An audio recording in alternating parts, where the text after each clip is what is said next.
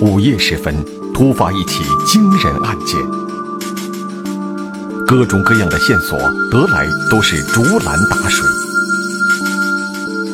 走访山村之后，最大的秘密被猛然揭开，案情真相背后，原来是不为人知的罪源。飞檐大道，天网栏目即将播出。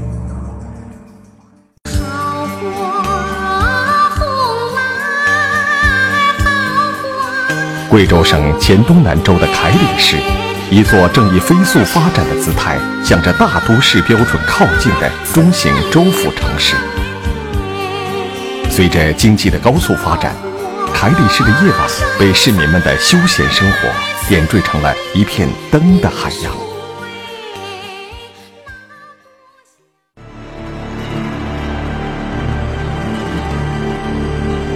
二零零九年的六月初。在这座城市里，突然发生了一系列的以撬门、翻窗为手段的入室盗窃案件。入室盗窃案应该来说啊，比较多的，它是可以说是在刑事犯案当中是占的比例是非常高的。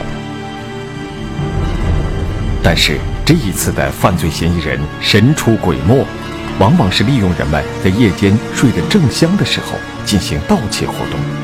使得当地的群众对他谈虎色变。在社会上都有一种传言，就是什么飞檐大盗啊什么的，啊，飞檐大盗窜入我室啊，作案频频，频频作案，哎，老百姓议论纷纷。传言给警方带来了无形的压力。这个我懂了。让刑警们纳闷的是。这一次犯罪嫌疑人的目标和一般的窃贼不太一样，他的每一次盗窃行为仿佛都在展示自己的独到本领，而这种本领又像是在对警方进行一种炫耀和挑战。这段时间，哎，反正这类似案件嘛，发生了好好多起，而且呢，主都是针对这高层建筑。这一起案件的犯罪嫌疑人是那些翻梁越脊的攀爬高手，还是在悬崖峭壁上的历险人员？在一处被盗现场的北侧外墙，警方在侦查过程中发现了窃贼翻越围墙的痕迹。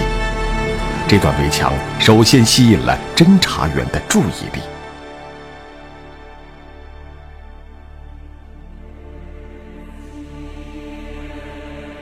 围墙的外面是被盗小区北侧的一个偏僻小巷。警方推断，案发的那一天夜晚，窃贼就是进入小巷后翻墙进入小区，并且躲过了小区保安的巡查。因为除此之外，围墙的两侧并没有其他的路径可以选择。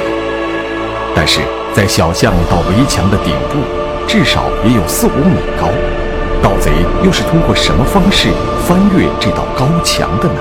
做这种案的人，他首先要具备，啊，这个身体是比较灵巧的，嗯，如果说五大三粗的，身体比较臃肿的这这类人，那肯定做不了这个案件。案情的分析要首先确定侦查的方向，所以破案启动的第一项工作，就是必须划定一个排查的范围。针对哪一类人群呢？主要是就是长期在社会上流浪，哎，身材比较就是有这种作案嫌疑的嘛，啊，还有身材比较矮小，嗯，有这种犯罪前科，哎，甚至是未成年人，哎，我们都把它考考嗯考虑进来。由于报案及时，围墙外的地面上留下了几只相对新鲜、清晰的脚印。我们是有一定的那个，就是有一些有一些那些计算的方法，能够判断出他的身高，大概在一米七左右。除了身高，警方还得到了一个更为直观的线索，在围墙墙头的玻璃上，技术人员提取到了很可能是犯罪嫌疑人遗留下来的几滴血迹。所以在排查的过程当中呢，我们主要针对这几个方面嘛，来展开我们的工作。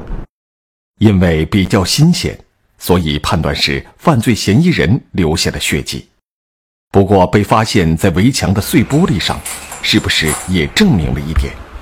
就是说，犯罪嫌疑人在攀爬围墙的时候，没有借助于任何辅助工具，所以在用力时，身体的某个部位被扎伤。作为犯罪嫌疑人所遗留下的痕迹物证、脚印和血迹。似乎已经让刑警们找到了破案的最佳线索。可是，在水落石出之前，谁也不知道犯罪嫌疑人到底是谁，他到底隐藏在哪里。所以，只有对现场继续进行勘查，以求获得更多的线索。我们在展开侦查的时候，我们就有针对性的在同类型案件当中去甄别犯罪嫌疑人。只要作案就会露出马脚，侦查员们秉承着这一信念，立刻展开了行动，从各种角度来梳理线索。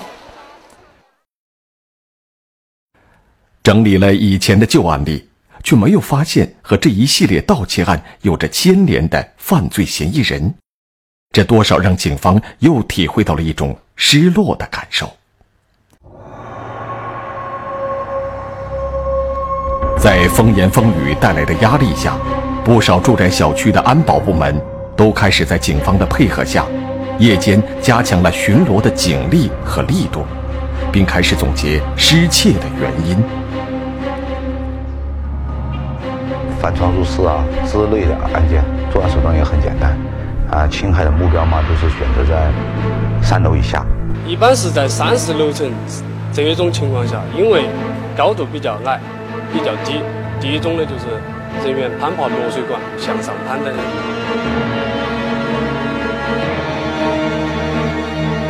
楼层矮，易于攀登，是遭遇失窃的原因之一。但是，犯罪嫌疑人最主要的还是利用了楼房住户们的麻痹大意。这居家住户他住的地点，他一般对这个防护设施啊，他都有嗯都不是那么严密。哎，防盗窗基本上没没没啊，特别就是夏季之后，夏季啊，为了通风方便、凉快嘛，这个这些居民，哎，这业主他没有把那个仓库把它关上。一连几天下来，加强安全宣传和安全防范的措施似乎收到了不小的成效。可是，仅仅过了三天，令市民们闻之色变的飞檐大盗再次出现。被盗的是一户住在十六层的生意人，家中的摄像机、手表、照相机和金银首饰等贵重物品全部被偷走，遭受到的损失总共计算下来大约有近十万块钱左右。我们换位思考也有体会，住那么高，哎，还不能避免这个窃者的人嗯潜入作案，肯定他们。啊，各种想法都有。社会上的留言和老百姓的议论，对我们的工作是造成是嗯有一定的压力的。对于这一起案件，侦查员首先走访了小区的保安，对安保措施和外来人员的管理状况进行了详细的了解。外来的人员呢，一定要上去问，问清楚以后，就是说来办什么事，或者说是找什么人的，然后就进行登记。没有证件呢，不能进。厚厚的人员登记簿，证明了被盗小区保安的责任心。为了保险起见，侦查员们在小区的监控室调取了被盗小区大门口的监控录像。警方对画面中出入小区的每一个人都进行了仔细的观察，可是没有发现什么可疑的人员。这个小区相对来说还是比较安全的，有保安，有完善的监控系统，但是还是发生被盗。据受害者说，他在被盗的当天的确没有关闭窗户，可是犯罪嫌疑人通过落水管或者空调窗爬上十六层，却让人无法相信。四十米的高度，不是一个常人能够想象，甚至可以完成的。可是。那些在曾经破获的盗窃案件中，犯罪嫌疑人惯用的那种对于高层住户的盗窃手法，在案件中并没有体现。这名至今神龙不见首尾的大盗，选择了越来越高层的住户进行偷盗。他不但频频得手，而且把一个个看似简单的疑问抛向警方。他到底是怎么上到四十米高空的？至今还是一个不解之谜。我们以前接触的这种入室盗窃案件，都是通过门进的家，他都是采用撬门。撬窗，这样入室，一般都都携带作案工具，比如说撬棍啊、棋大号棋子啊这些这些东西。受害者告诉侦查员，家中被盗的前一天晚上，他和一帮生意场上的朋友们在一起喝酒，回家时已经很晚了。虽然喝了酒，但是还算清醒，所以他在夜里没有听到过任何异常的声音。第二天醒来之后，才发现家中失窃。我们通过现场勘查嘛，门锁都没有被破坏。技术人员确定了进入现场的门是完好的。通过对锁的鉴定，也没有遭到撬锁所留下的痕迹。门虽然没有遭到破坏，但是要让刑警们认定犯罪嫌疑人是从窗户外面爬进来的。谁也不敢相信这是事实。应该来说，他不是很普通的人，他必须具备一定技能的。那么，肯定我们要把具备这种技能的人考虑在我们的，首先要考虑在我们的排查范围之内。攀爬四十米翻窗盗窃，在警方以往掌握的案件材料中从来没有记录过。如果现实中真的存在这种超能力的人，肯定就是一个奇迹。刚发以后，我们也翻了大量的卷宗来看。以前的卷宗就是描述犯罪嫌疑人的作案手段，他一般都是最高达到那个五六层。如果不是超人，肯定爬不到四十米的高度。不过有时候，犯罪嫌疑人也会为刑警们设置障碍，他们会通过制造一个一个的假象来转移警方的注意力。选择的那个住户啊，一般都是那种大户型的。我们根据这个来判断，他可能有一定的那个争斗性的。门没有遭到破坏，失窃的住户又都是一些做买卖的商人。看来，从侦查上的经验来分析，这里面唯一可行的就是技术性的开锁手法。而且，犯罪嫌疑人很可能了解生意人的工作。作息时间。我们在勘察现场的时候，发现楼道就是两住户家的那个楼梯间呢，有一个摄像头。在这种高档的居住小区里，摄像头无处不在。不管你是多么狡猾的犯罪嫌疑人，只要你在防盗门前一站，就会马上出现在被监控的范围之内。可疑的身影也就立刻成为刑警们寻找的目标。技术人员对现场进行详细的勘查以后啊，啊，提出来自己的一些看法，那么肯定是作为我们破案的一个依据和参考。楼道里的监控设备让大家对破案一下子有了信心，虽然还没有看到任何可疑线索。但就是这一点，就已经让警方有了一种如获至宝的感觉。刑警们认为，不管哪个角度来说，可疑人员只要是通过楼梯，只要在楼道里出现，摄像头就会让他原形毕露。警方认定，他们将从这里解开犯罪嫌疑人的入室之谜。当我们下去调那个摄像监控的时候。就没有发现他从哪里出来。警方确定的犯罪嫌疑人作案时间是半夜的两三点钟，但是在这个时间段，侦查员们却没有发现一个人进出过楼道间和电梯间。那么，在其他时间段的监控录像中，会不会有所遗漏呢？其他方式都没有发现这个犯罪嫌疑人的痕迹。办案。有时候拼的就是时间，刑警们再次调取了全天二十四小时里的监控录像。不过，在案发前的几个小时当中，被盗住户楼层的走廊里，除了一名打扫卫生的清洁工外，再没有其他人进入。监控录像的内容并没有让刑警们的信心得到满足。目前只剩下了唯一的一个想法。啊，犯罪嫌疑人呢，只能是通通过这个，啊，这户人家的仓库进去的。这么高的楼层，别说是自己爬上去，就是有保护设施进行保护，也会感到心惊肉跳。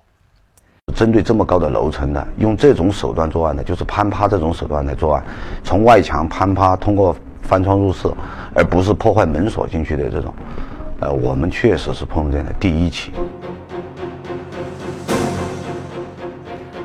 警方由此想象，他们遇上的如果不是一个像美国大片中那种会飞檐走壁的蜘蛛人，就是一名拿生命进行押注的赌徒。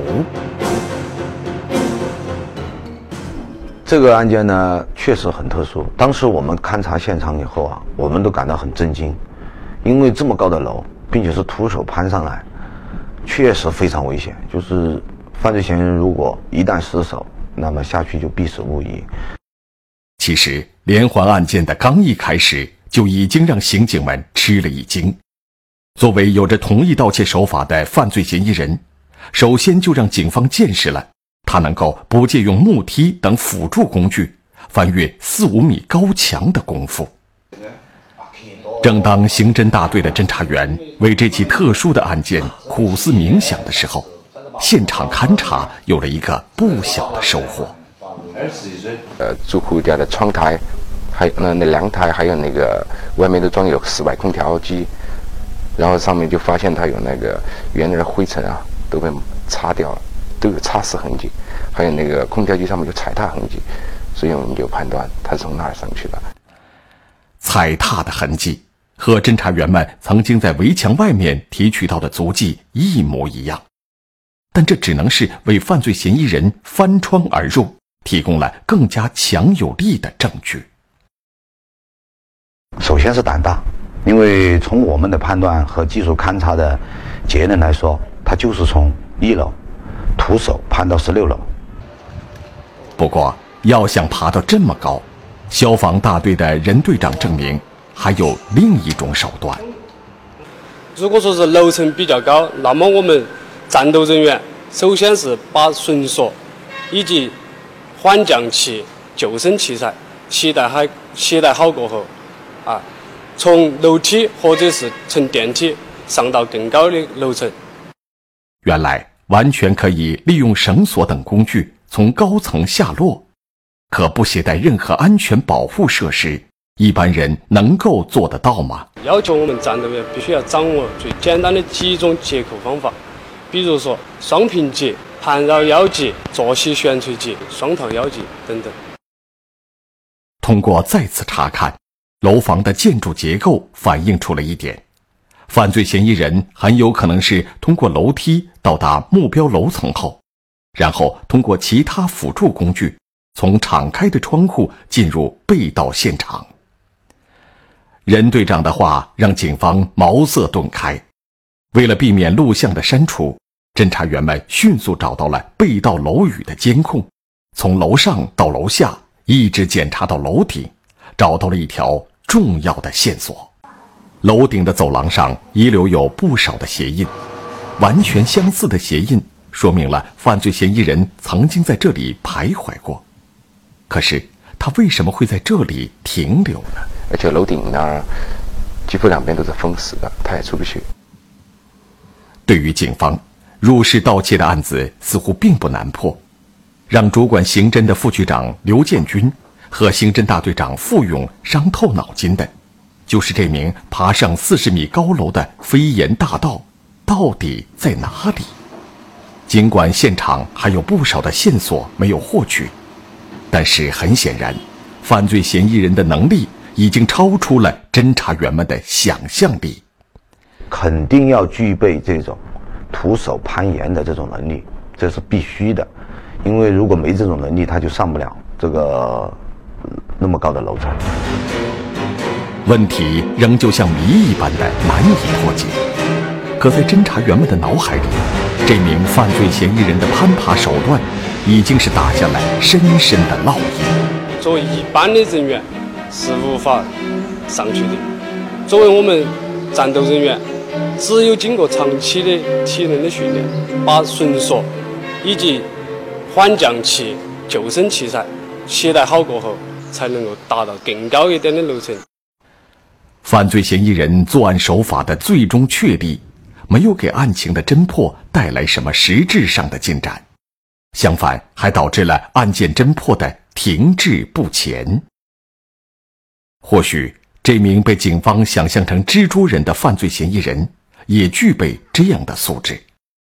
刑警们开始把寻找犯罪嫌疑人的目标逐渐转移到一些具有专业技巧的，也恰恰就是被称作“蜘蛛人”的攀岩爱好者身上。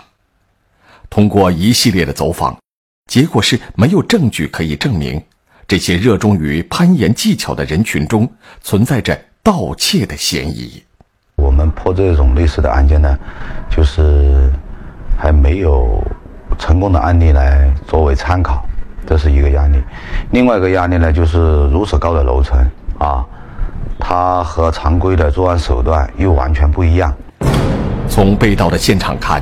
犯罪嫌疑人的作案手法干净利落，甚至没有留下任何有价值的线索。他翻动东西，他不是特别翻动的厉害，他只是针对性的拿一些东西，比如说什么值钱的、小件的、大件的东西他不会拿。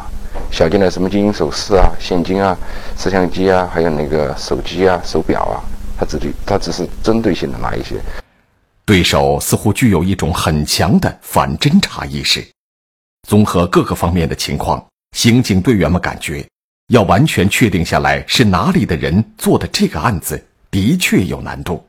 不过，根据目前所获得的这些线索，侦查员们还是对犯罪嫌疑人做出了一个基本判断：他必然有一个啊犯罪前科，或者有一个以前有那么这之类的这个啊犯罪行为。只有有了更多的线索，才能做出更准确的定性。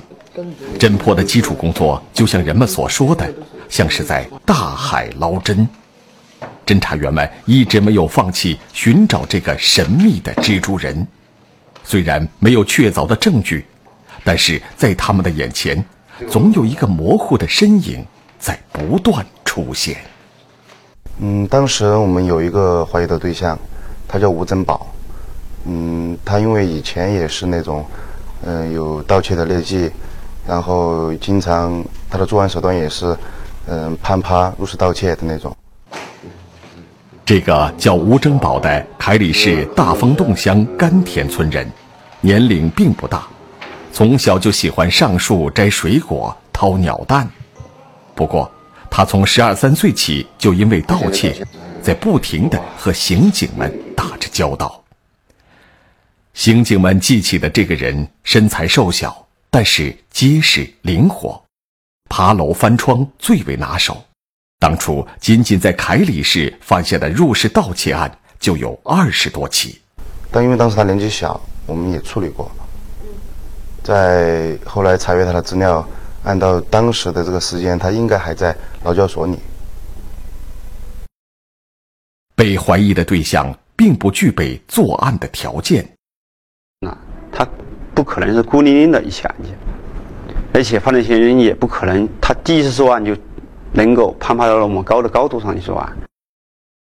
从客观的角度来反映，似乎不应该排除外来人员作案的可能性。我们这边的少数民族具有这种攀岩能力的，比如说采药、就挖山货的这这一类的人，他就是有这种攀爬能力。贵州是个多山的省份。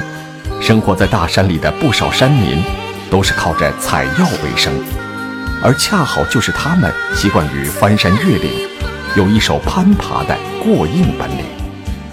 为了能够取得和现实中相符的线索，刑侦大队一边派出了一组人去周边的大山里寻找线索，一边向周边市县发出协查通报。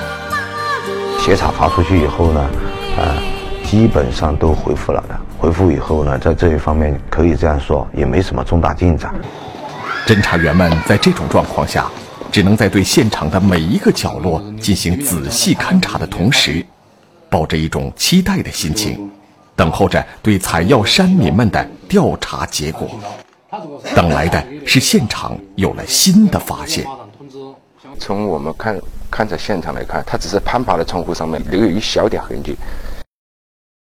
向外打开的窗户上有把手，就在把手上。犯罪嫌疑人留下了他的指纹，刑警们眼前看到了一个希望，因为在刑侦技术上，指纹被称作证据之手。刚刚发现了指纹，大山里进行走访的一组人也带回了他们的调查结果。犯罪嫌疑人具有独立的攀爬能力，应该是体型精悍、胆大心细。到底是什么人才具有这样的素质和能力？刑警们一直这样猜测着。连绵起伏的大山，对调查这起盗窃案的侦查员们来说，大山里到底隐藏着多少不为人知的真相？走访村寨，侦查员们总是带着一种思考，总是盼望着能够揭开一些秘密。然后我们感觉啊，就是他们这一类人群呢。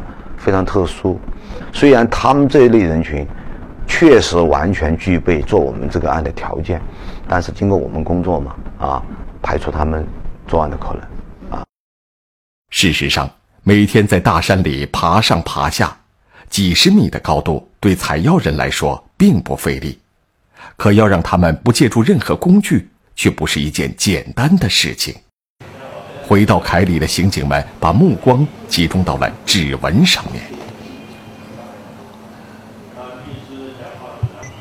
指纹上面我们倒没有一些没有什么发现，因为当时天气有一点小雨，对于室外来说，它那个几乎都被雨淋湿啊，对于勘察是非常不利的。下着雨攀爬四十米的高楼，这条在犯罪嫌疑人实施盗窃的过程中起着关键作用的线索。又一次使侦查员们陷入了沉思。肯定做不了这个案件。他在爬攀爬的时候，他的危险性就增大。雨天的湿滑，不要说是盗贼，即使是一只真的蜘蛛，也要依靠着编制的保护网，才能够把自己固定在特定的位置上。我们根据那个爬上去看的时候。其他地方都没有发现什么翻动的痕迹，然后到东侧住户家的时候，就是发现一些门被打开，因为门上都有把手，痕迹非常少。不过，在技术人员对每一条指纹进行了各种各样的分析之后，还是从指纹上找出了一点点的与众不同。因为作为一个人的手，指纹应该是清晰的。但是这个指纹留下的却是模糊不清。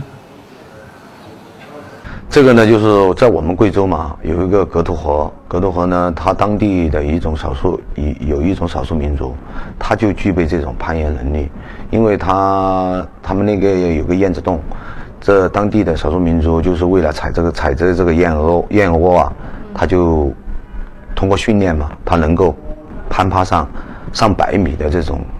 绝壁。下雨时翻窗入室，这与在潮湿的河流上攀爬数百米的绝壁肯定有相同之处。这就是刑警们刚刚获得的秘密。警方立即派人赶往格凸河。这一群被称为“蜘蛛人”的生存群体，他们采药、采燕窝，能够在不用任何安全措施。在高达一百多米的光滑绝壁上如履平地，而且上下只需七八分钟。从我们的感觉来说，这个案件的方向应该是没错的，就是说嫌疑人必须具备这个攀爬能力，而且他们的人因为地域的特殊性，从小就去爬悬崖采摘燕窝。不过，冒着生命危险采来的燕窝，只能卖上很少的钱。最关键的一点，他们的手因为常年攀爬峭壁，手指的指纹与提取到的指纹力度检测非常相近。呃，通过当地警方的配合，我们对这一类人群啊进行了排查，然后我们感觉啊，就是他们这一类人群呢非常特殊，他不是说这种技能所有国土和地区的人都会，他而是有严格的规定，就是师傅带徒弟，就是这么寥寥几个人掌握这种技能。那么通过我们的工作呢，呃，这个线索我们也给他否掉了。虽然他们这一类人群确实完全具备做我们这个案的条件，因为是世代相传的技艺，这些具有攀爬能力的人只有数得过来的几个，而且并没有被发现外出作案的嫌疑。这次调查也就基本上否掉了蜘蛛人作案的可能性。专案组通过了前期的大量工作以后，线索基本上都中断了，目标一个个的失去。就在整个刑侦大队无可奈何的时候，一个人来到了局里的办公室。他的诉说让侦查员想起了一个人，想起了他的指纹也是模糊不清的。他从小就是那种，嗯。游手好闲，然后，嗯，也是攀爬入室盗窃，有这样的恶劣迹的这种犯罪嫌疑人，就是纳入我们的视线了。是谁？是不是就是这一系列盗窃案的犯罪嫌疑人？就是他从小玩到大一个朋友，也是在我们警方掌握的当中，就对他做了大量的工作。得知这个人的姓名之后，警方立即驱车赶往他的所在地。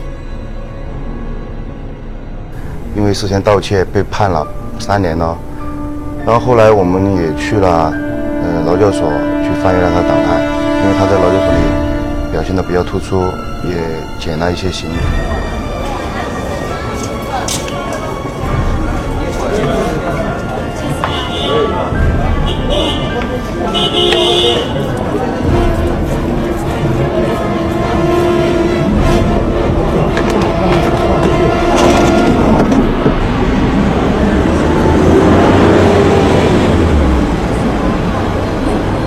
原来这个人就是最先被排除了嫌疑的吴征宝，因为在管教所里的优异表现已经被提前释放了出来。